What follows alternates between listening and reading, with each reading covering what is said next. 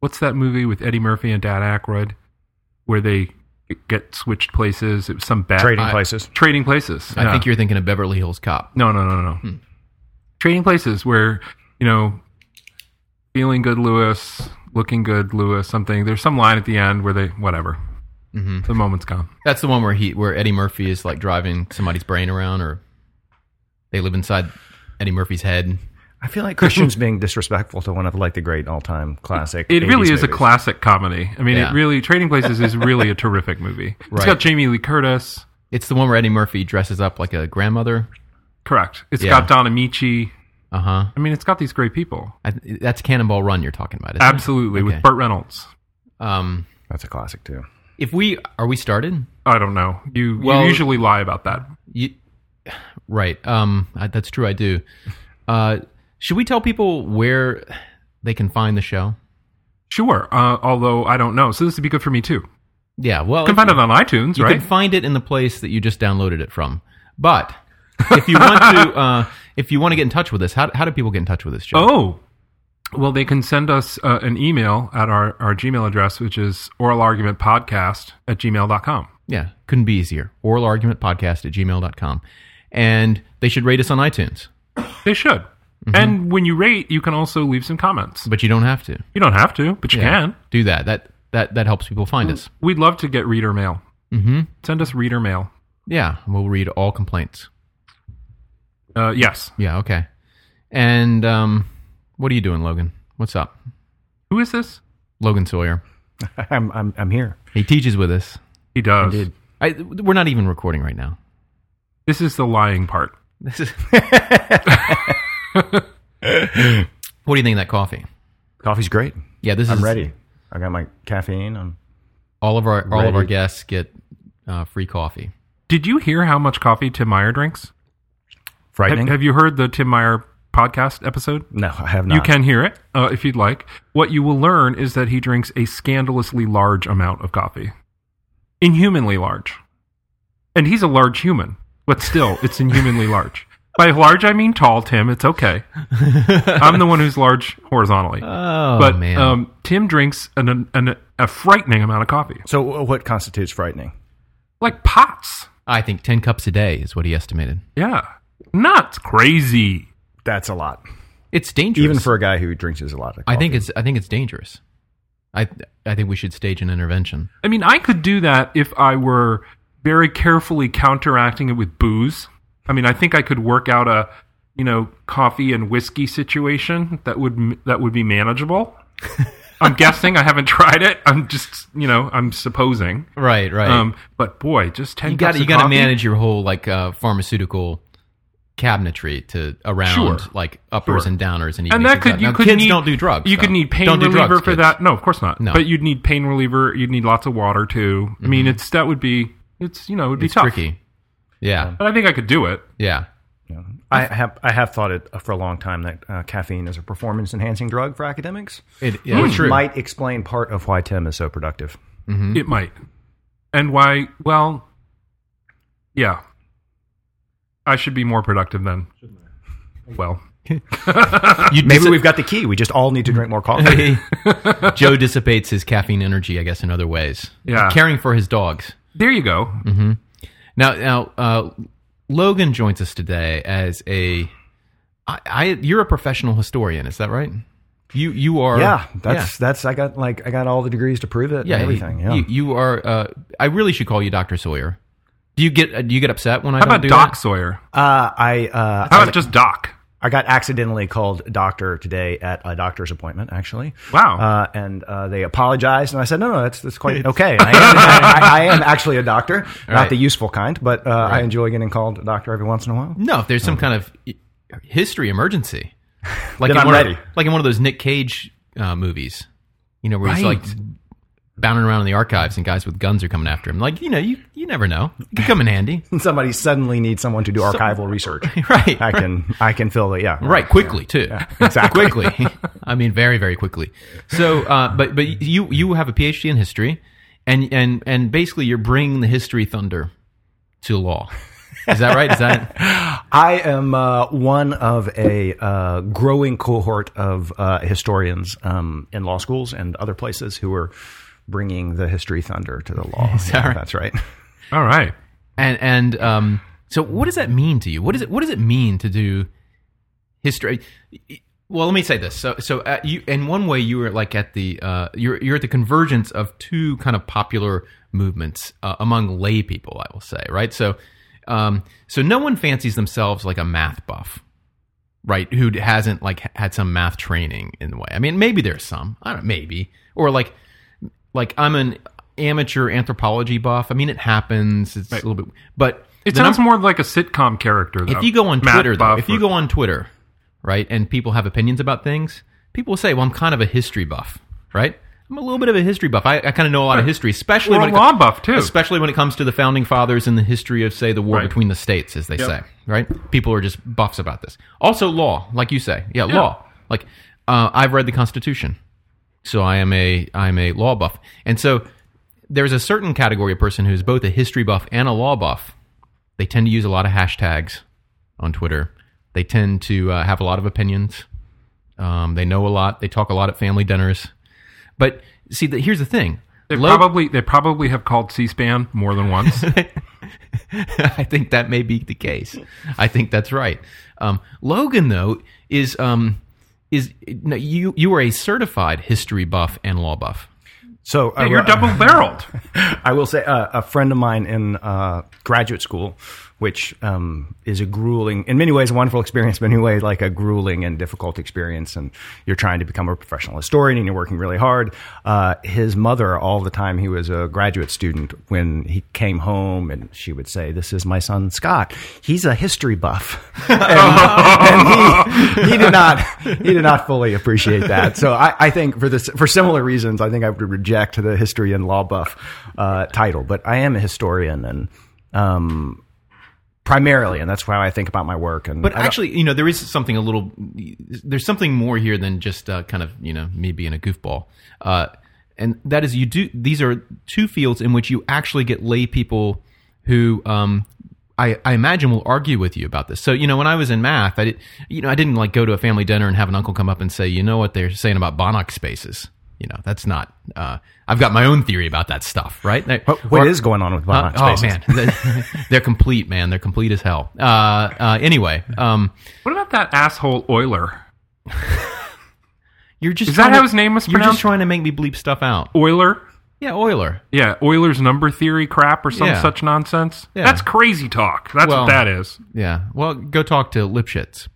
Oh. Okay. So anyway, uh, but what I'm saying is that you never get someone. You know, it, it didn't happen where people tried to get all up in your business about how they knew the real deal about, uh, you know, functional analysis or something. But if you are a professional historian or a professional lawyer, you know, I- I- uh, especially like of the con law variety, I imagine you get a lot of that stuff, right? So uh, one thing I kind of wanted to figure out with you is how do you see history fitting into law, uh, and how does that address? I mean, how does that differ maybe from I don't know how how maybe your amateur historian buffs and law buffs on Twitter might think about that same question. Can I ask it in a different way? Uh, please do because that way sucked. No, that was a good way, but Yeah, here's okay. another No. I got lots of answers. Here's yeah. another way to. I imagine that Logan sometimes when he's reading something thinks to himself, I can tell from the way this is being said that this person doesn't look at history and law's relationship to each other the way I do. Just by the way they're talking about it and trying to persuade somebody of something. And I'm maybe I'm wrong about that, but I'd be interested to hear if I'm right and what that stuff looks like when it's stuff he recognizes as not him. There we go. That's my question. Yeah, Excellent. right. So all this comes together. Okay, so uh, I'm not a theorist. This is kind of a theory question, actually. You know, so it's a, a theory question about history, and it's a theory about how history is different from uh, law. And we got to start. I think we have to start here, right? Uh, what I do as a historian is approach problems in a particular way, right? Everybody studies the past, right? Or Right, virtually everybody, right? Maybe not philosophers, but history buffs you know, like individual. They're they're studying the past. Sure. They can read the documents. They can read the books just like I can. I don't have a comparative advantage there. Um, lawyers study the past, right? They look at old precedent all the time. Sure. Um, sociologists, political scientists, we're all looking at past data. Um, you know, scientists, right? We're looking at like what, what happened in the past and trying to come up with an explanation or like a theory that we can use to predict the future and all that Yeah. kind of stuff. Um, what I think about, and I don't know that all historians would think about it this way, but maybe they should. um, right? Uh, what historians as academics do, or history as an academic discipline, what it makes what makes it different is that uh, it focuses not on the connections between the past and the future, or the past and the present, but on the differences between the past and the present. Right? So, whereas political scientists, who are probably the closest to historians, are doing is they're looking at events that happened in the past and saying, how can we categorize this so we can come up with a theory that will then be applicable to the future? You know, so we can apply this theory in the present and, you know, control the future better. Historians are kind of doing the opposite, right? Uh, what we're doing is we, when we look at an event that happened in the past, we're not looking at how this event is similar to the present. Um, we're looking at how that event is connected to other past events, right? And we're trying to emphasize that there's a separation, there's a difference between the past and the present, right? Huh. So, That's very interesting because that sounds to me like there would actually be history approached that way. There would actually be a fairly large degree of built-in tension between that and the way lawyers look at precedent and yes. and Exactly, try to make arguments about the present because they're very much trying to make not just distinctions from things but similarities to things. And that's why the most annoying question for you must be, you know, when you're writing some article in history or talking about, you know, we may talk about some of this today, uh, the, the events which occurred around the time of maybe, you know, if you were studying the ratification of the 14th Amendment or if you were studying the Lochner era, which we may talk about a little bit more, um, uh, and you create a story about why these things happen, what influences created this, and you're telling the story of that time. And then what do you get? I'm sure almost every job talk of generalists who aren't historians or every uh, uh, academic talk. Um, how does this relate to the debate over gay marriage today, or how do you know how is this? What lessons can we learn from this for today? And and I hear you saying that um, that the answer to that question is not like where lawyers would want to use, as we are prone to do, instances of the past, kind of like we use cases, you know, as like pieces of arguments. Like you see it very differently, right? History is not like a case; it's something different. It's something which has an internal structure and logic to it. Well, okay. I knew what I was going to say, and then the last one kind of threw me a little bit. So Ignore it then. Let me. Yeah, just throw it out. Uh, right. I deeply believe that the work I do and the work other historians do matters today and has important can make important contributions to the debate. But you're in, entirely right. It makes an important contribution to the debate in ways that, um, in, in, in ways that most people don't think don't think it does, right? Uh, they want to know the similarity, right? Uh, They want to know things were this way in the past, and so therefore they must be this way now. And so, uh, you know, what's this continuity you can show me? And like I mentioned before, what I think history does, and when I'm acting as a historian, which isn't the only thing I do, right? I like normal people, I look for these continuities. I see them all the time. Sure. But as a historian, what I'm trying to do is break down those connections um, in order to help people see new possibilities, right? In order to help people see that the world and the way we're approaching and thinking about it today isn't necessarily the way it's always been. And if it hasn't always been that way, then we can, then in the future it can be different. Um, so, I mean, ultimately, so this is what I tell my students, and I think there's a lot of truth to it, right? History is not a conservative discipline, right? You think about history as a conservative discipline because you're studying the past and you're studying James Madison and all these guys, and so it feels like it's conservative, Right. Because you're looking to the past for wisdom or guidance or something like that, and that's the way many people look at the past. But at least to my mind, that's not what I'm doing when I Yeah, do no, that- history. what I'm doing is is actually something radical, right? It's like it's trying to break down the structures that we use today to think about things, um, so that we can imagine new possibilities. I mean, think about like you mentioned gay marriage, right? Yeah. So you know, a lot of the debate on gay marriage starts from this assumption that, well, marriage has always been one man and one woman, and that's what it's always been since time immemorial. And a family is a man and a woman and children, and that's very straightforward, right? So social historians might go back, and I don't know this work well, but they might go back in history and say, look, family units have included lots of different ways of being, even in America, right? So it's always been a man and a woman in America, but They've been Or a man extended and a woman and a woman They've and a been, woman. yeah, Yeah, I mean, yeah. there's been all these different kinds of things, and so they undermine this story that marriage has always been between a man and a woman, and thus it always must be between a man and a woman, and it creates more space for people to then have the kind of normative theoretical debates, right? And that's like other like other um, some other academic fields where what you're doing is you're you're thinking in original ways in order to enlarge the menu of possibilities. Whereas when I think of conservatism, like what does that mean? Uh, it's stripped of any kind of political connotation for a second, but because what what is the conservative impulse? It's about continuity with the present. It's about you know um, stitching together a common approach from moment to moment and and avoiding rapid swings, right? And and you're if you look far enough back in history, right, and you draw lessons from that, it's not a conservative impulse to want to replicate that or bring back a value which was at play, say, hundred years ago and which has been lost. Like you say, that's a radical impulse because you're, you're you're looking for a big change, which is justified in part, or maybe some evidence uh, uh, uh, of of why we should do it exists in the historical record, right? But that that impulse is not at all a conservative one. I mean, that's that's kind of your point, right? That it is. I mean, yeah, in that small c conservative kind of way. I mean, Right. as as a you know, the technique that I'm talking about that historians can use can be used to support all kinds. I mean, you know, the outcome can support all kinds of different political movements today, and those political movements we might label liberal or right. And conservative just, or just to be progressive clear, or not. for, but right, yeah, for people who But don't yeah. think of it in this way, um, so you could look back in history at the role of women in 1810. Think about how that worked and, and tell a story about that, which I guess you know history talks about. Uh, the, the history might tell you a, a full story of a society in which women were had a certain role and were treated in a certain way, and you might use that story as an argument for restricting women's rights today and that would be conservative in the like in the more political sense of the word as falling at the far end of a of a left right spectrum but we would not at all call that conservative with a small c right because that would be a radical change from the present to take away women's rights right so that would be that's that's history used in a radical way towards politically conservative ends Well, maybe.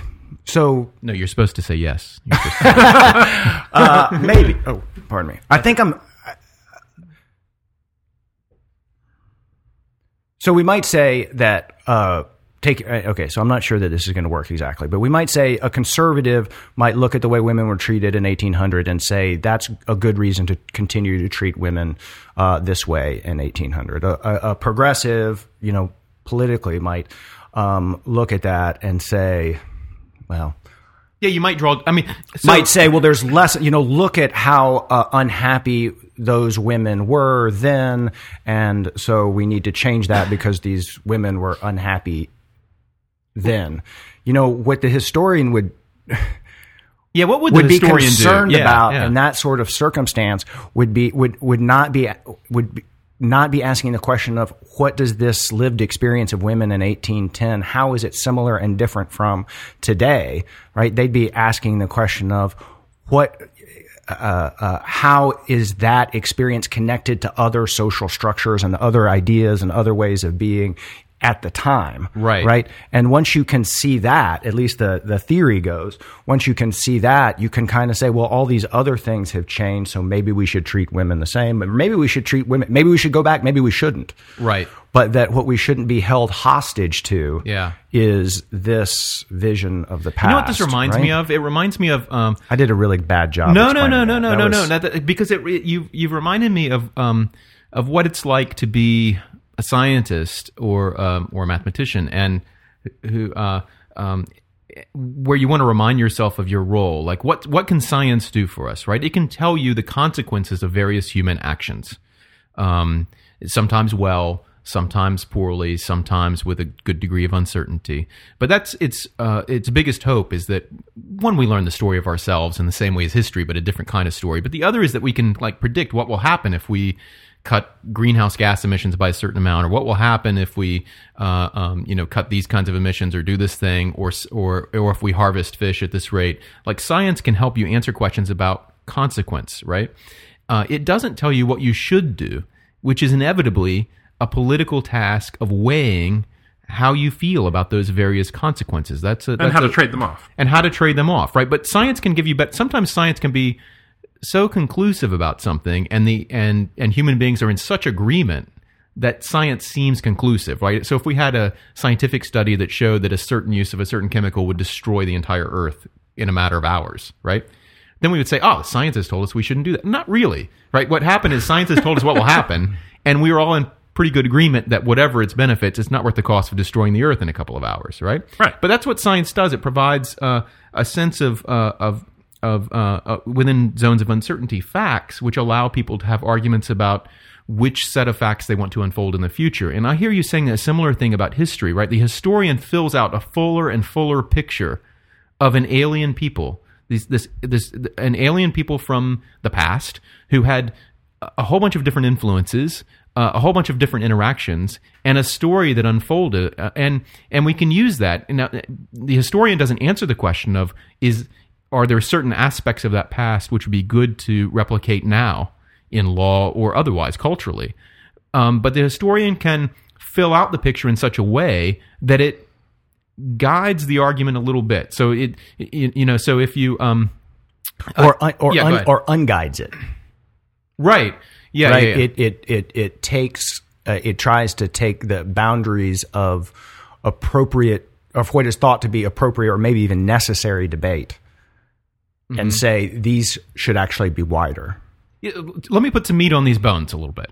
Um, so uh, let me give you my my um, my uh, kind of dumb dumb thumbnail sketch of the Let Lochner era. Or do you, you want to do something else? Yeah, let me. Okay. I want to do that, but let me at least try something. Try the same argument in a slightly different way. So, one way to think about uh, historians and uh, how they think about the world is that they're constantly at war with theorists, right? We're constantly trying to undermine theory, right? Because a theorist Right. will say, "Here, here is a certain structure. Here's a rule. Um, if A happens, then B happens. If we want, you know, if we want C, Yeah, yeah. it's A plus B plus C. So we have to manipulate these different things, right? And so they want to tell a story of continuity. All of the ideal political science theory is Right. from the beginning. The if you do A and B, then you get C, right? Uh, and so It's straightforward causation. Yeah, they It's clear wanna- what to do. Then you get this outcome. Every time people have done this, this thing has happened, right? And so we should. So therefore, if we want these outcomes in the future, we, you know, uh, here's and here's the debate. Then, then the debate is over: do we want C or is doing A and B worth what we're going to get with Right. C or whatever? The historian's job in that kind of debate is to step in and say, if you look carefully at what has happened in the past, one of the things that you'll find is that that theory is wrong. Right? Right. Or that theory forgot to account for the fact that there's D or there's some other complicating factor, right? So it's not always if A and B then C, right? And so Right. then like the historical and then the like normative debate can take place in a wider frame. that sounds a lot like science too, though, right? and I'm better not sure informed. that's so good. Science is always at war with its own theories, right? I mean, science Yeah. is always because every theory we've ever come up with is wrong, at least in detail, right? Um, or or it's Right. This perhaps is a historicist understanding of science, which is not yeah. yeah, and and so uh, and that's how you make a name for yourself in science. You prove the wrongness of everything which has come before, right? I mean, that's what progress is. Yeah, but n- but not normal sci- n- n- normal sort of normal phase science is not. I'm going to be deeply skeptical about all the most fundamental things we're doing. Right. No, no. That's why I say in detail because you know uh, um, it's only every now and then that someone completely remakes an entire science, right? Um, and and we make a lot of progress just by filling in the details of the theories, which are themselves approximations. But uh, anyway, we're not going to talk about that, like the philosophy of science. But I just I just throw that out there as kind of a an analogy. And um, Yeah, I don't think most science people, is most doing people don't it. think of history as, as science in this way, right? Yeah, except science is at least my maybe it's maybe it's exactly the same thing. But whereas science is trying to do it to itself in the same ways that history tries to do it to itself, we try to figure out what the story is and then retell the story and make it better and whatever. Um, uh, but history's, I think history's primary target is all the other disciplines political science and sociology and law and everyone who's emphasizing this connection. Everybody else is spending all their time looking for connections between the past and the present, looking for a portable theory, and historians are constantly trying to undermine it. Mm-hmm. I think. So you're not not content to uh, cannibalize your your own. You, have to go out and, and prey on other fields. well, his, yeah, historians feel uh, they, they worry, right? Because uh, political scientists get all this, uh, and sociologists, right? They get all this training and like how you build a model and how you do math and how you show causation and how, you know, right. they, they have all these detailed tools. And like, what do we get trained to do? Like, we get trained to like read a lot of stuff and go into the archives. I mean, that, you know, there's not a lot of that kind of technical training. There's not a Yeah. lot of math or tools or theory training. And so historians to the extent that not, not all of them are uh, too worried about this. Most of them just kind of do their job and they don't think about it. But when you start thinking about it, you start saying, well, what use are you? What, what are you doing that sociologists and political scientists aren't doing? And so my answer is we're undermining your theories. Well, we're, we're not letting you get away with it. Let's try this out now because I think specificity is very important. Yeah, And- right. And This so let's let's try it out with a yeah. it- Well, uh, uh, and I, uh, goodness knows I love abstraction, but I understand that that people. Um, most people don't, and they hate me for it. But um, so so let's let's try this out. So I'm going to give, with apologies to uh, Brian Leiter and to you, uh, not Brian Leiter. Uh, um, uh, sorry, but anyway, let's just strike that. If you want an example, you want to do Lochner, right? Uh, here, here's. Let me give you the sketch. All right, I'm going to give you my sketch, and then you're going to tell me all the reasons I'm wrong. Can we do that? Can we- uh, so let me in the beginning. Why is this worthwhile? Let me let me let me give you let me let me do the court packing plan as an example first.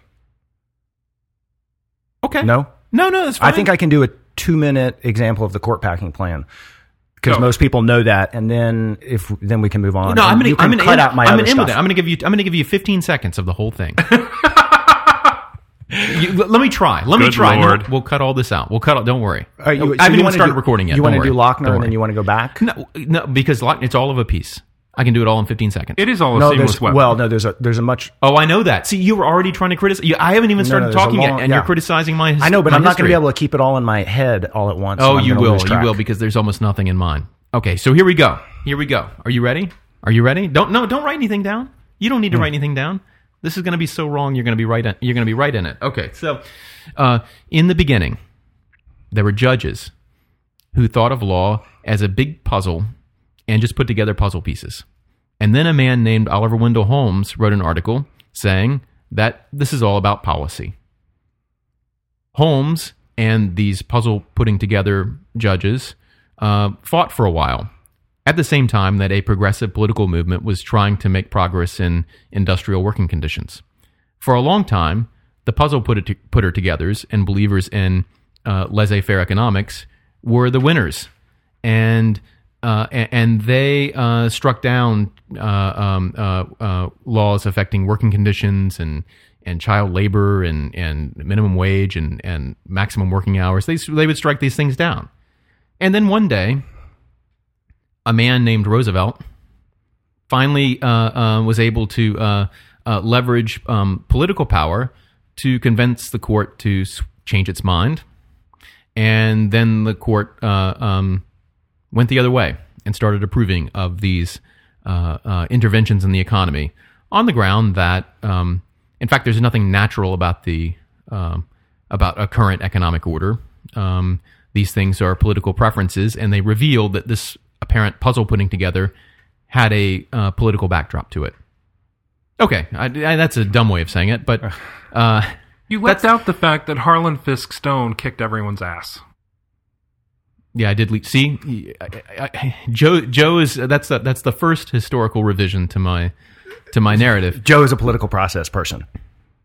That and my dog is named after Harlan Fiske Stone, so I don't think it's fair not to mention him. But these puzzle putting together judges, these formalists, and then uh, um and and um, and believers in social Darwinism slash um, economic Darwinism um, through uh, um, apparent formalist rhetoric hid the fact that there were economic and political preferences which backed up uh, powerful economic interests, et cetera. I don't know. I'm, I'm just kind of trying to think of different ways to say that uh, um, that the courts uh, in these in in these times were kind of protective of the economic status quo. Okay, that's right. Right? Can we end the show?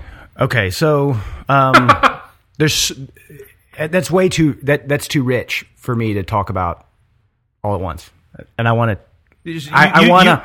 I, I want to. I want to break it. Uh, Yeah, you talk about one of the. You can see. Well, all I want you to do is maybe show me how even a single piece of that story is so much more complex than I made it sound, and what the historical method can do for us in filling out. I'm giving you a whole bunch of hooks there. You just pick whichever one you want. Okay, so I'm happy to talk about Lochner and what's going on there. Yeah. So what is um, Lochner? That's going to be a fun. That's a fun story, but I, I- I- the the easier way for people in the world to understand it. Okay. is going to That's be the we're court talking packing, to. Is going to be the court packing plan. Okay, right? because it. everyone's familiar with that. That's he the end of my story. that. That's the end of my yeah, story. Right. Yeah, so we'll, so we'll we'll kind of work back and we can talk about the implications. Awesome. This plugs into the implications of your your juris, jurisprudential claims are mostly focused on the New Deal court. I think the political claims are mostly focused on Locke, but they're a little Yeah, bit that's fine. That's okay. fine. Yeah. So yeah, there's the fairy tale. Uh, I mean, not necessarily wrong, but there's a um, moralistic fairy tale story about the court packing plan, which is these uh, evil uh, judges um, uh, didn't like the New Deal, uh, didn't like the kind of uh, government regulation that was going on, so they strike it all.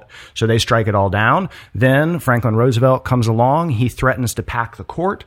Um, the judges get concerned um, because they're going to be not replaced, but basically replaced. They're going to lose their authority, and so in response to Franklin Roosevelt's um, uh, uh, pressure. They back down and approve the New Deal. and he couldn't force them to retire, but maybe he could just add more than he could add more justices, and and therefore win that way. You know, you can go from nine to eleven, and two of them are now hi the two new ones are his, and suddenly we're gonna have six to five decisions. Right, and they and they these judges see it, and so they change their attitude and approve all this stuff. So the important thing to see about this story, for or there's many important things, but one important thing, the part that lawyers get uh, most interested in, is this uh, makes uh, certain assumptions about the process of judging. Right, built into this story is the idea that number one, these judges didn't like the New Deal for political reasons. They thought it was bad policy. They thought it was bad politics. They opposed it. Right, um, and then they changed their mind as a result of political pressure from Franklin Roosevelt, right? So it's a story about political pressure on the court and judges acting in political ways. And so what people, lots of people thought and used this episode as evidence for is the jurisprudential point that's like, if you want to know what Supreme Court and constitutional judging is about, it's about politics, right? Right. How do we know that? Because we know this story of the Supreme Court and the historians and the journalists have told us that this is the story, right?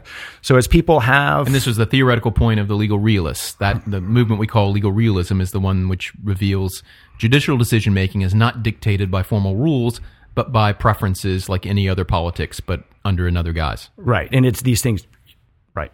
So the legal realists draw strength from this story about the court packing plan. It- If everyone believes that that's what happened with the court packing plan, when the le- realists make their theoretical arguments, it makes it look like it's true. Uh, and then when people have theoretical debates about what the law is doing moving forward, um, they're working within that framework. Right. Right. So They one- could all be wrong. But it could all be wrong, right? Uh, and it could you can argue against that theory on theoretical grounds, right? It doesn't stop you, but one of the things you're going to run into if you start saying, right, legal realism isn't right or isn't fully right, someone's going to say, but look at the New Deal court, right? Look at the New Deal court. This is in, incredible clear. That's what happened then. It gives a lot of pressure pro the theoretical arguments of the legal realists. But what what I meant was the fact story could be wrong. I didn't mean the theory could be wrong. I meant the story about the facts could be wrong. Right, It I'm could be that long. that's not why the majorities, the the the pre 1937 majorities did what they did. It could also be the case that even if that were why they did what they did, they weren't responding to political pressure from the president. So both one or both of those suppositions could be incorrect, factually incorrect. That's the only point I was trying to make. No, and, and you're right, and I was getting there, right? So that's the job of the historian, right? I think, you know, I mean, maybe you're, you're, you're yeah. Um, you, th- you, you've read Barry Cushman's book too, I and have, you, you know I the story. and enjoyed it we tremendously. both, we both, I, I, think Barry is uh, at least mostly like ninety percent right, and I think you agree with me. But anyway, so Barry Cushman, We'll link that up you in the know, show notes. in a in a huge book in 1996, um, I think, uh, comes out and he says, "Wait a minute, this whole story is doesn't look like it's actually right." Right? I mean, he's not doing. He's not a theorist. He's not involved in the theoretical debates, but he's just saying, "Well, let's just go back and look at this. Um, let's just go back and look at what happened here." And he points out some factual things that kind of weaken this story. Um, among them um, is that it looked like no one was really afraid of the court packing plan because no one really thought it was actually going to pass. Um, and maybe even more importantly, one of the cases in which um, I think it was West Coast, Coast Hotel, but I'm not sure. Yeah. One of the cases in which the Supreme Court is uh, had been for a long time supposed to have uh, given in to political pressure that the actual uh, This is a uh, minimum the- wage case, right? yeah, the actual vote uh, had occurred before the court packing plan had announced. In other words, the court had switched positions before the court packing plan was ever announced. So if your theory is the court packing plan caused the court to change its mind, You now suddenly you've time got a real problem. Yeah, right. you, right. you need to include a time machine in your theory now. right. Which, which or show that there's some way that information about that plan got to the court or you need you know the point is you've got to go through a bunch of archives and find evidence and it- is- was his main data was it were his data the uh, files in the supreme court the justices letters and things Uh, it was the justices. I mean, he looked. Uh, so this is the uh, destructive part of his thesis is saying that the that this court packing plan isn't right, and his sources there are all kinds of secondary sources as well Right, as the right. letters of uh, Franklin Roosevelt looking at the justices. I mean, Right. I will say I I don't think that I don't. Okay, so I may get in trouble putting this out there. I don't think any practicing historian who's looked at the New Deal think that the court packing plan caused the justices to change their mind for this reason. I don't think. I think zero historians think that. wow yeah So, what lots of historians still think is that the uh, election results coming into the nineteen uh, coming into the uh, election and the larger kind of political pressures of the time may have influenced them. so this is like But writing on, nobody- writing on the wall stuff yeah, the country was heading this direction, or maybe, and maybe the judges uh, were kind of beginning to believe that this was the right direction to, uh, to to move. I'm not saying that the political explanation for what happened is still alive, but nobody thinks it's the court packing uh, plan anymore. Well, and uh, this is consistent with the fact that you know uh, after the Great Depression happens, right, um, uh, or, or begins, a lot of people change their mind about the merits of federal power, about the uh, appropriateness of intervention in markets.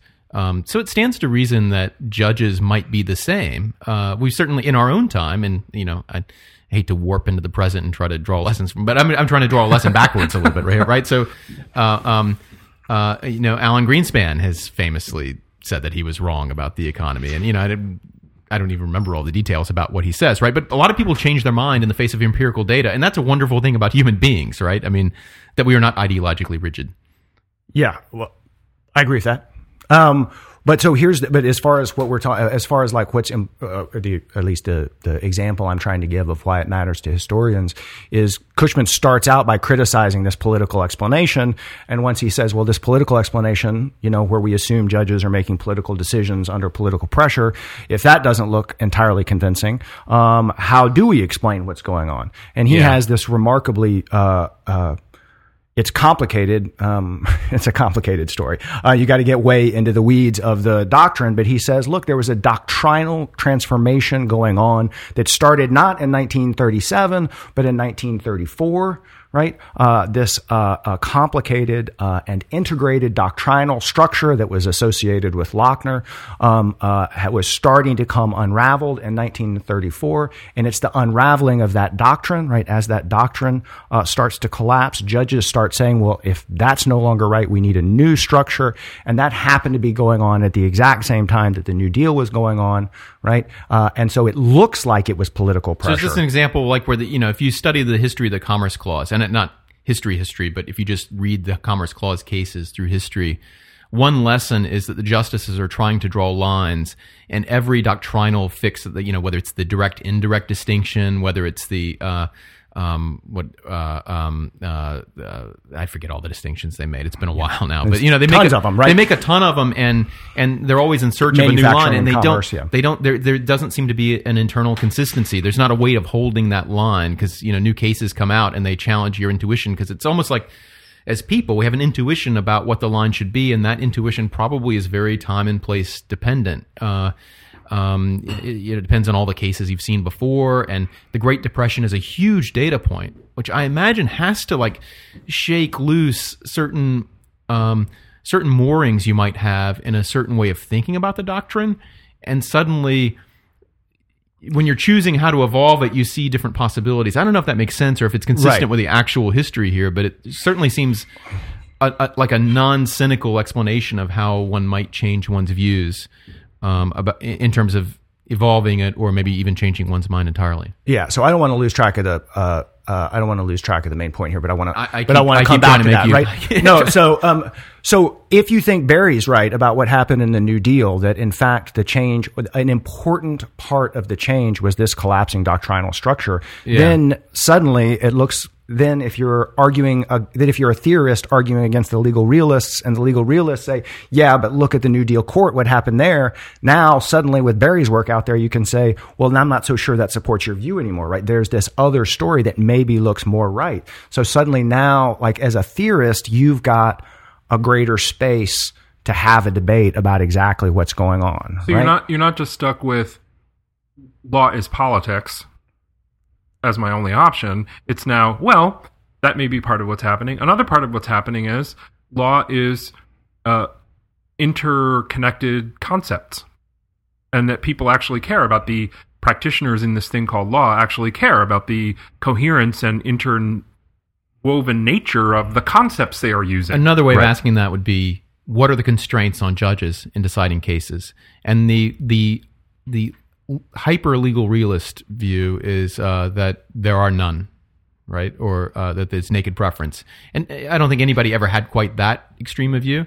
And the the the also the hyper formalist view, which I also don't think anyone really had in mind, is that the constraints are total. You know, that judges are basically computational machines the conceptual and and what the story shows is that if, if your theory had been well, it's pretty close to the politics end of it, and you can see that by how doctrine seems to follow the political winds. And here's this key historical example, and now we get a, a better story, right? A better history of what occurred.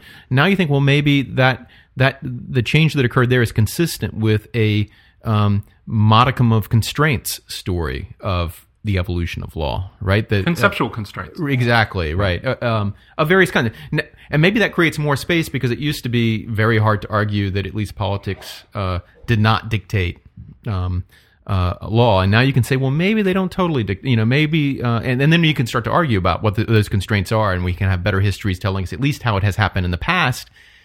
And the lesson is not that we should necessarily do it exactly like they did in the past, but if we're thinking about how to design the institution for the future, the past will tell us like when it's gone badly, when it's gone well, what kinds of rules have seemed to work, what kinds of uh, uh, um, when things seem to go haywire.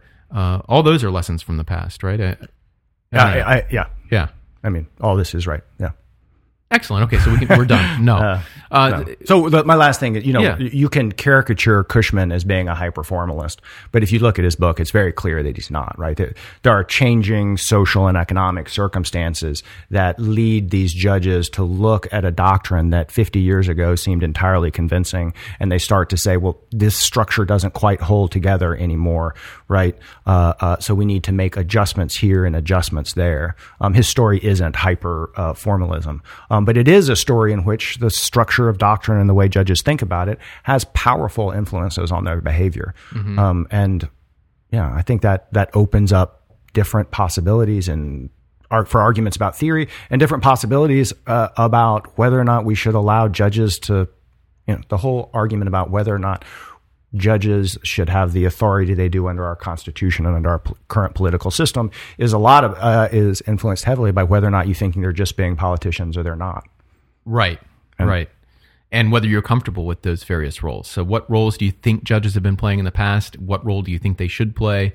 And then, by what rules are you going to get them to change from what you think they're doing now to what you think they should be doing? These are hard questions. and capabilities too. Like if it, if if you don't believe in your heart of hearts that the internal point of view of a given sort of set of practices is a meaningful way to talk. Like people can't actually have people can't possibly care about concepts and how they fit together. So given that that's true, if you thought that, I don't, but if you did, um, well then it makes no sense to spend a lot of time trying to f- worry about concepts and how they fit together. You pay attention to a bunch of other things. So it, it affects how you go about whether whether you got a new project you want to create or whether you're trying to uh, understand better why the thing that's happening right in front of you is going on. I mean, it just affects uh, your uh, your outlook uh, kind of across the board, your beliefs about what people are capable of, Can we go back to Lochner? if you must.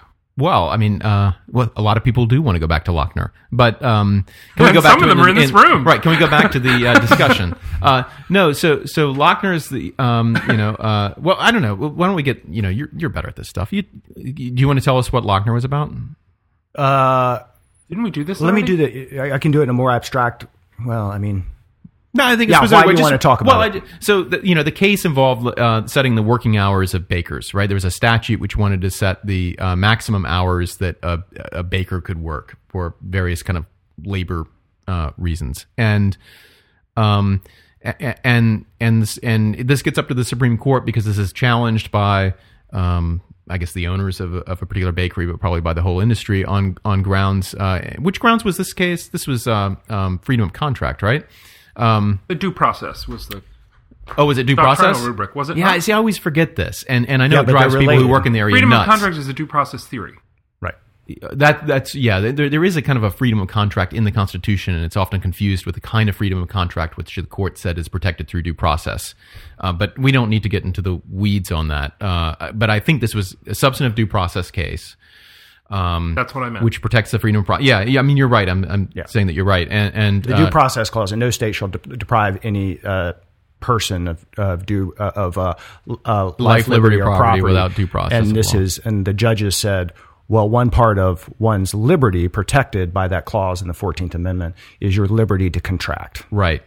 And so this is this is my freedom to enter contracts, uh, labor contracts, giving away uh, or, or selling my labor for however many hours a week and whatever kind of job I want to have for whatever amount of money I want. And any governmental interference with that is necessarily an intrusion into one's liberty to contract. And the argument on the other side is that you know um, selling one's labor for you know pennies for hundred hour work weeks is not liberty, but um, but uh, uh, but at this Right. time that this was still contested. Um, you know Right, what the- the natural baseline was, and so what the judges came out with in this uh, famous case of Lochner was that indeed this dis- in, did interfere with the liberty of of contract protected by the due process clause, and Holmes has a famous uh, dissent um, in which he says the Constitution does not enshrine a particular theory of economics. It doesn't enshrine laissez faire, kind of social Darwinist understandings of the economic order. And we should defer to legislatures. This is a legislative judgment about what baselines are appropriate and about how economics work and how best to protect individual liberties. Um, judges are not the best institution to do this. And so the, the case, and, and I'm giving this an, I'm, as not a historian, just someone who's a student of the case law, uh, is often held up as as uh, a, a very very very bad moment for the court, in which it kind of oversteps its bounds and dictates a certain economic policy, binding the legislature not to pass you know la- uh, certain kinds of labor protections, not to uh, be involved in in uh, setting basic economic rules because the court has already done it and taken that out of the legislative realm. Um, I don't know. Is that? Do you want to add anything to that, Logan? Did I get it basically right? Yeah. So if we have time, and then you can edit all this out later. Yeah, yeah, want. yeah, yeah. so let me let me blow it up bigger, right? So uh, this is all about the well, it's not all about. One of the really important implications about this is the um, uh, legitimacy of government regulation of different parts of the economy, right? Right. In the late 19th century, well, so starting say in the 1930s, around the time of the New Deal, not an accident. Uh, history affects historians too.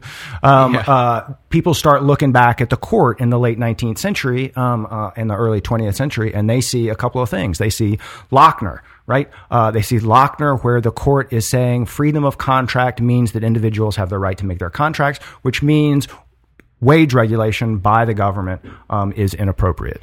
Uh, then they look around and they say you have this distinction between businesses affected with the public interest, where you can regulate rates, and businesses not affected with the public interest, where you cannot regulate their rates. And these people said you look around and it sure seems like the court has a pretty narrow vision of what businesses are affected by the public interest, which is effectively like stopping all this uh, rate regulation, right? At the same time, the Supreme Court uh, seems to be with its Commerce Clause jurisprudence, right? With its federalism jurisprudence, Right. Saying things like, uh, you can't have antitrust laws um, uh, that uh, govern manufacturers because Right. that's manufacturing and not commerce. At the same time, they're also using that same doctrine to reach out and strike down these state regulations of business, right? And they're striking down state regulation of business, saying the states can't regulate that, only the federal government can regulate that.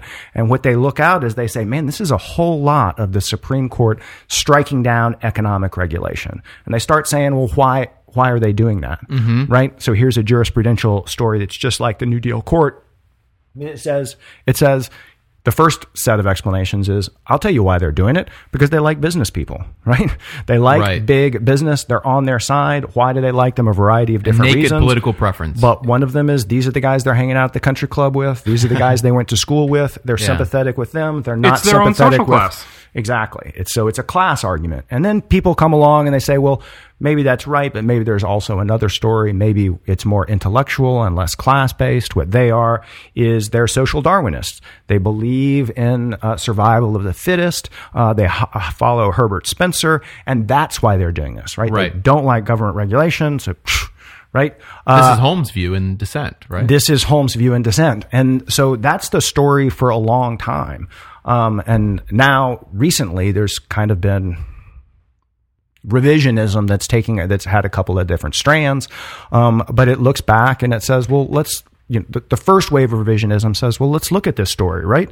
So you see all these examples of government regulation. You say they hate regulation. They're just striking everything down. But what I can show you is a whole bunch of regulations that they upheld, right? Looking back, one of the uh, things that I talk about, uh, um, uh, Charles Warren uh, actually wrote this in the 1920s. He says, if you look back at these Supreme Court cases, uh, there's Lochner and there's other cases like that. Yeah. I'm going to get the numbers wrong, but he said he, you know, counted them up and he said, I see something like 500 cases where economic regulations were challenged on freedom of contract gra- grounds, and I see three where they were struck down. wow. Right. Uh, and then other people looked at some of these federalism cases and, and anyway, we can go into detail. They, they, start raising Yeah, I'd be questions curious about, about, what's one of these. distinctive about Lochner. Uh, it's, um, Like, why strike that one down? What is it about? Let me come back to that in a Yeah, second. okay, okay, sure, yeah. So, so they come up with they come up with some new explanations, right? They come up with uh, these guys are not necessarily driven by uh, class bias, and there's you know one of the things they point out is the only one of these guys who actually seemed to agree with the ideas that Herbert Spencer and the social Darwinists were advancing is ironically Holmes. The rest of these guys, if you look at their Right. papers, they're I mean they just were not social Darwinists.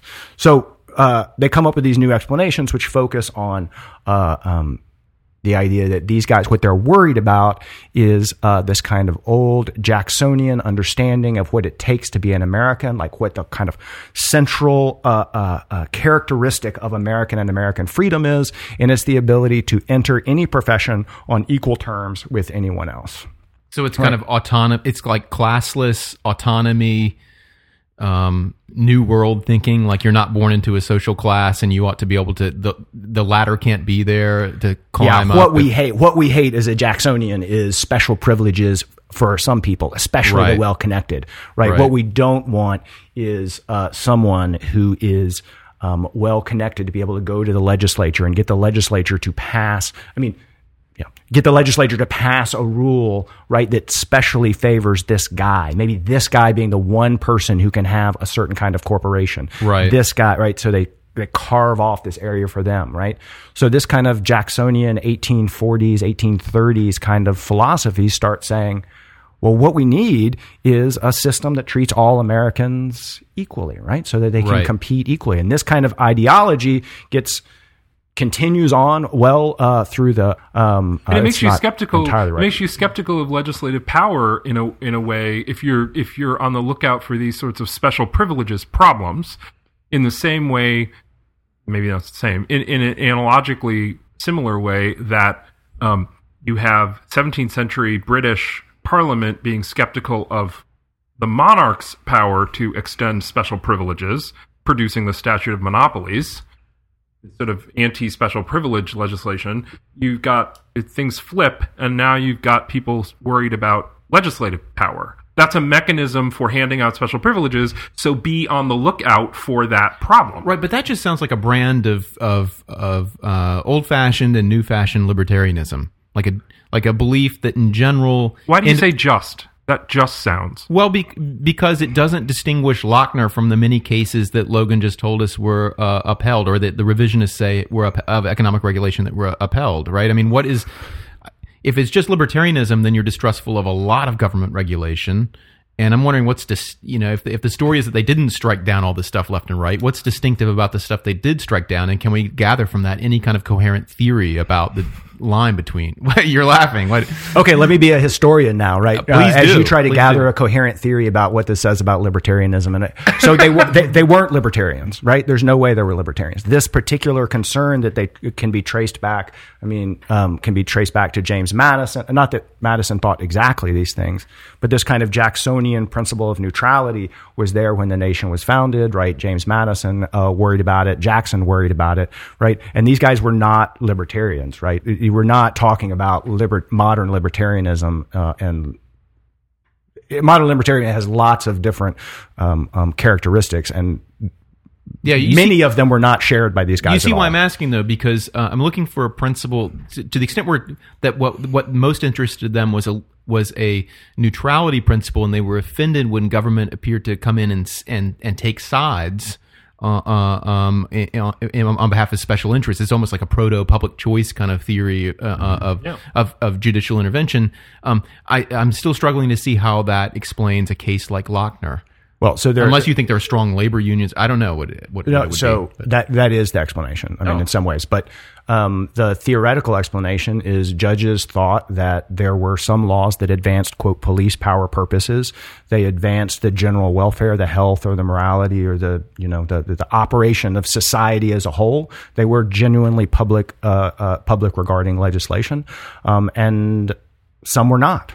And they looked at Lochner, uh, and five of them thought that this was not public regarding legislation. This was um, um, um, this was problematic because it wasn't public regarding. We can get into what they thought exactly. So five of them thought that. Three of them thought this was public regarding legislation. It was actually an exercise of the police power. And then there's Holmes way over on the side saying, "I don't know why we're having this discussion. Uh, this whole doctrinal system that you've set up is So can I just just to be just to put some markers down? So it sounds like, therefore, you would say um, that they were uh, they appeared to believe on this story. They appear to believe uh, that there is uh, a meaningful distinction to be made in legislation between that which is public regarding and that which is not in this pernicious way that extends special privileges to the well connected. Right? They believe that that's a difference, and they believe they're well positioned to detect it. right. And finally, that having detected it, they're obliged to act on what they've just discovered in the name of due process. Yeah, I think that's right. And so coming back to Christians, I mean, so you know, the history on this is rego- is growing, and it's unsurprisingly coming. Well, we can get into that. It's unsurprisingly coming from well, it's coming from many different places, from many different political perspectives.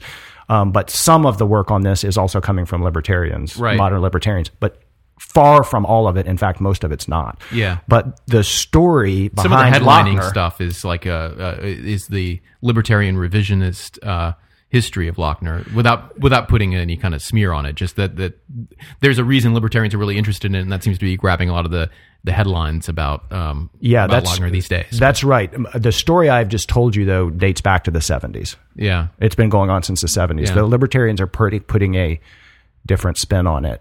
They're, they're in some ways they're agreeing with this approach, but putting a slightly different spin on it. Um, but one of the one of these guys, I think he'd be more than happy to be called a libertarian is David Bernstein. And Yeah. one of the things he's pointed out, or at least he argues, that in fact the judges in Lochner who were in the majority and thought that this was not public regarding legislation were exactly right. The public, the the story that we've been telling that that old story says about Lochner is bakers were being taken advantage of, and what we needed or what they needed was the government to step in and protect them with these uh, hours laws. It was public regarding legislation. You're worried about these workers, right? Um, that's the kind of the, the, the story of the politics behind it. David argues, and I think uh, other people believe, that what was going on was, was not that at all. That in fact there were these small immigrant bakers, uh, small immigrant bakeries uh, who were working hard and were working uh, long hours and were making money and capturing larger market share. And then there were uh, larger established native bakers uh, who didn't want to work that long, had uh, uh, long hours, and that they went to their allies on the legislature and said, "We want you to force everyone to work no more hours than we're working." Um, and the law in Lochner was a result. So it was protectionist. The the law was protectionist uh, of incumbent bakers, and and this is a a a, a kind of typical failure of the legislature because it yielded to a special interest against the public interest.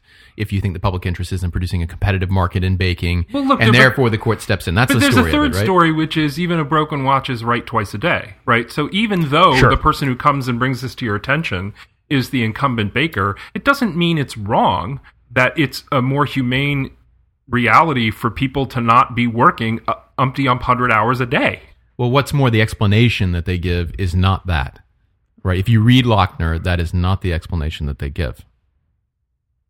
That's right, but that's I mean that's right. They have this what I mean, and, and then you know query whether or not they're actually thinking this way, uh, or Right. this is just cover for it. But the argument is that this kind of this political concern, this Jacksonian political concern for equal treatment, right, uh, made the doctrine that they had developed seem reasonable, and that they were then not applying the principle they had developed over you know a period of time. I mean, eh, there's arguments about exactly how far back this Lochner doctrine goes, but they were they were not asking what was the legislature doing. They were asking, is this a exercise of the police power? Does this Right. look to us like it's advancing the health and welfare of of the of the community, or does it look like it's not? Because if it's not, then we're going to strike it down. Well, we had we had Sarah Schindler on last week.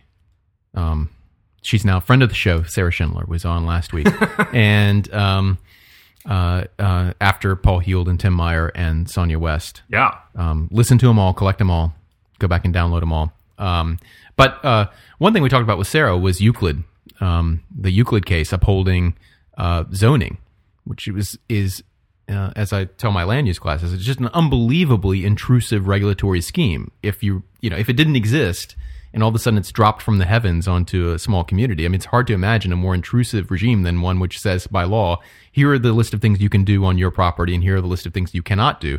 And Justice Sutherland writes the opinion um, upholding this like an extremely intrusive regulatory scheme on grounds that well the constitution has kind of fixed words but its meaning changes over time as the needs of society change. Like people are living closer together in urban areas. There are fires. There are more problems. Uh, and and needful regulation the, the notion of that changes as society changes. And uh, and in particular there have been a board of experts these planners uh, uh, um, uh, in a national organization who have told us that this is a, a really good way to solve this problem. And everybody knows that uh, when apartments, for example, move into a, a nice neighborhood, uh, they, like parasites, start to um, invade and destroy quality of life, et cetera, et cetera. And so, um, in other words, this is a classic police power regulation. It's aiming at a problem which didn't exist uh, a hundred years ago, which, which but which exists in um, in large amount now. Um, so that would be, con- I guess, it's the story you tell about Lochner is more consistent with understanding how a judge could disapprove. Um, uh, you know, was it eighty hours? Was the it was it was a pretty length. You know, It was a lot of hours. It was a lot of hours that that um, that the statute allowed, but they disapprove that as inconsistent with the freedom of contract, and yet approve of zoning. Uh, um, it, it's a really difficult thing to understand on the opinion's own terms. But you tell a story which is um, Well, this isn't I mean, this isn't entirely my story, and I don't. No, no, I don't mean to say that, but you're- you're on, on to this story, story. which Yeah. I think has a lot of truth of it. I mean, I, I will say, you, I didn't remember Euclid exactly, but when you start describing it, I'm, I'm totally unsurprised. Yeah. that these that many of these judges would have approved that, right? And yeah. But see, here's what I would say, and here's what I would say about that. I totally understand the idea that what they were really doing was that they had a conception of the police power and that they were aiming at laws which, in fact, didn't advance the public interest through the police power, but maybe did other what they considered to be illegitimate things, right? And that sorts the protectionist measure that they thought was really at work in in Lochner from the publicly minded zoning that they saw in Euclid and maybe some other some other cases. But I so, and and it's the to, for me the the lesson about Lochner is not that there were good people and evil people, right? It's not that there were good judges and then like evil judges who were like in bed with the corporations or anything. It it shows the danger of courts as institutions uh, developing strong senses of baseline entitlements that they alone could police. Like so having a having a fixed conception of what the police power should be rather than yielding a lot of deference to the legislature effectively regulates the economy, right? Um, this is what's involved in the lead up to the New Deal. It's like giving up on the idea that you alone know the proper balance between federal and state um, uh, regulation of the economy, or that you alone know the natural state of mankind when it comes to bargaining, and therefore can police the boundaries between freedom of contract and uh, and and freedom to be free of you know, or, or freedom from uh, being taken advantage of. Like um, what changed with the New Deal and and you know with the Commerce Clause, it was Wickard, and with the freedom of contract, I guess it was West Coast Hotel. Um, but what changed with, with with these cases was the court was saying, you know what, we this is for Congress to decide. This is for the people to decide what these baselines are, and these things can change. And that's that's a sense in which the court gives up on a certain kind of conservatism. Um, and and I think to their credit, right? I just don't think the courts were great institutions for uh, policing that because it's very hard to get them out of it. All kinds of reasons I don't want to go into, but um, or that I can't go into without thinking about it more. Really, if we're to be honest, I don't know. Does that make sense to you, or am I not making any sense? Because we're almost out of time, so I'm and I can cut all that. I'm out. not a constitutional theorist, so I'm not comfortable talking about that off the cuff. Um, but here's what I would say is that your argument is easier to make if the if our historical memory of Lochner of judges aggressively you know using their authority to um, strike down economic regulations. Your argument is easier to make if everyone thinks that those judges were doing it because they were jerks, right? Well, I- but I'm not saying that. Though, I, right? I, I know you're not. Uh, So Yeah. this isn't this isn't about you. I'm Yeah, kind of using this as Oh, an it's all example, about me. right? All- um, so the, that argument is easier to make um, if people think Lochner was driven by the political uh, opposition of judges to workers, right? That's so the best explanation for that is they hated workers. That's a bad attitude. Lochner's wrong. Therefore, that makes your theory not in a logical way, but in kind of like an associational way. Your theory looks better. If, however, the story in Lochner is the one David Bernstein tells, where what judges were doing at that point was actually helping people by uh, eliminating this kind of uh, uh, special privileges for politically connected people, then your theory, which may st- still totally be right, is in some ways contradicted by Lochner. And so, what the historian's job is, and what I would kind of, I mean, professionally, how I would want to engage with your theory is not to tell you whether or not your theory is right or wrong, or whether or not uh, you're right or wrong for as we move forward. What I would want to do is make sure that when you start using historical examples, you're using them accurately. And in order to Right. do that, I, in fact, kind of psychologically ought to, well, I, I try to, and I think all historians ought to try to and probably do, disassociate the historical questions they're asking from the theoretical outcomes. I just want to make sure that you get the story of Lochner right right. if you're going to use it for evidence one way or the other, which I'm not saying you personally are, but Right. that's the historian's job. And if I can do that, then I'm satisfied with what I do. I don't see how we're going to improve on that. Agreed. I will say this: this let I mean, I don't know if this is relevant or not. Yeah. there's something about personality in it, right? Um, I'm kind of uncomfortable making judgments about things. Uh, I'm right. much more comfortable trying to understand many people's point of view and how why they think what they do, and um, uh, than I am saying you're wrong and you're wrong and this is the right answer. You probably have the sense in this when I'm talking. Like I'm just not very comfortable with that. Are, I- is I- that why you made C's in law school? yeah? So you know, but that's why I want to be a historian. I I- made no C's in law school. that is- right? that- I'm just much more comfortable being trying to understand than I am making judgments, and I I can use that preference to make a contribution to the uh, legal academy. but that is system. the best. I mean, that is what we. You know, that's also. Uh, I, I think that's a good thing to aspire to, right? That that that and that when when it comes to our analytical minds, what we should be aspiring to do is making connections between things, connections between attitudes, connections between historical events and the uh, the outcomes produced by those events. Um, conclusions about what we should do inevitably involves another layer. It involves valuation of things, um, or ascribing motives in uh, in in the face of the unknowable. You know, when when history runs out and all we have to do is guess at why someone did what they did, and that's both of those things are maybe sometimes necessary, but fraught with all kinds of peril. To the extent that your role as professional historian or as professional even theorist um, cloaks those those uh, those those endeavors in apparent authority when in fact there is none. Uh, the the the analytical historical evidence has run out, and you've made a judgment. So I, I think that's a that's a long way of saying that I think your reticence to pronounce judgment is is uh, is, is laudable here. Well, it takes all kinds. I mean, we, you know, we need people who feel incredibly strongly about issues to campaign for them, push them forward, and um, and we need people who think the other thing so they can argue with each other, and we can sort things out on a theoretical level. And I'm I'm grateful that not everyone is is just like me, as I'm sure I feel many very other strongly. people are also. I feel I, I, I feel very strongly that Logan is our nation's best historian. Cool. Period. So there we go.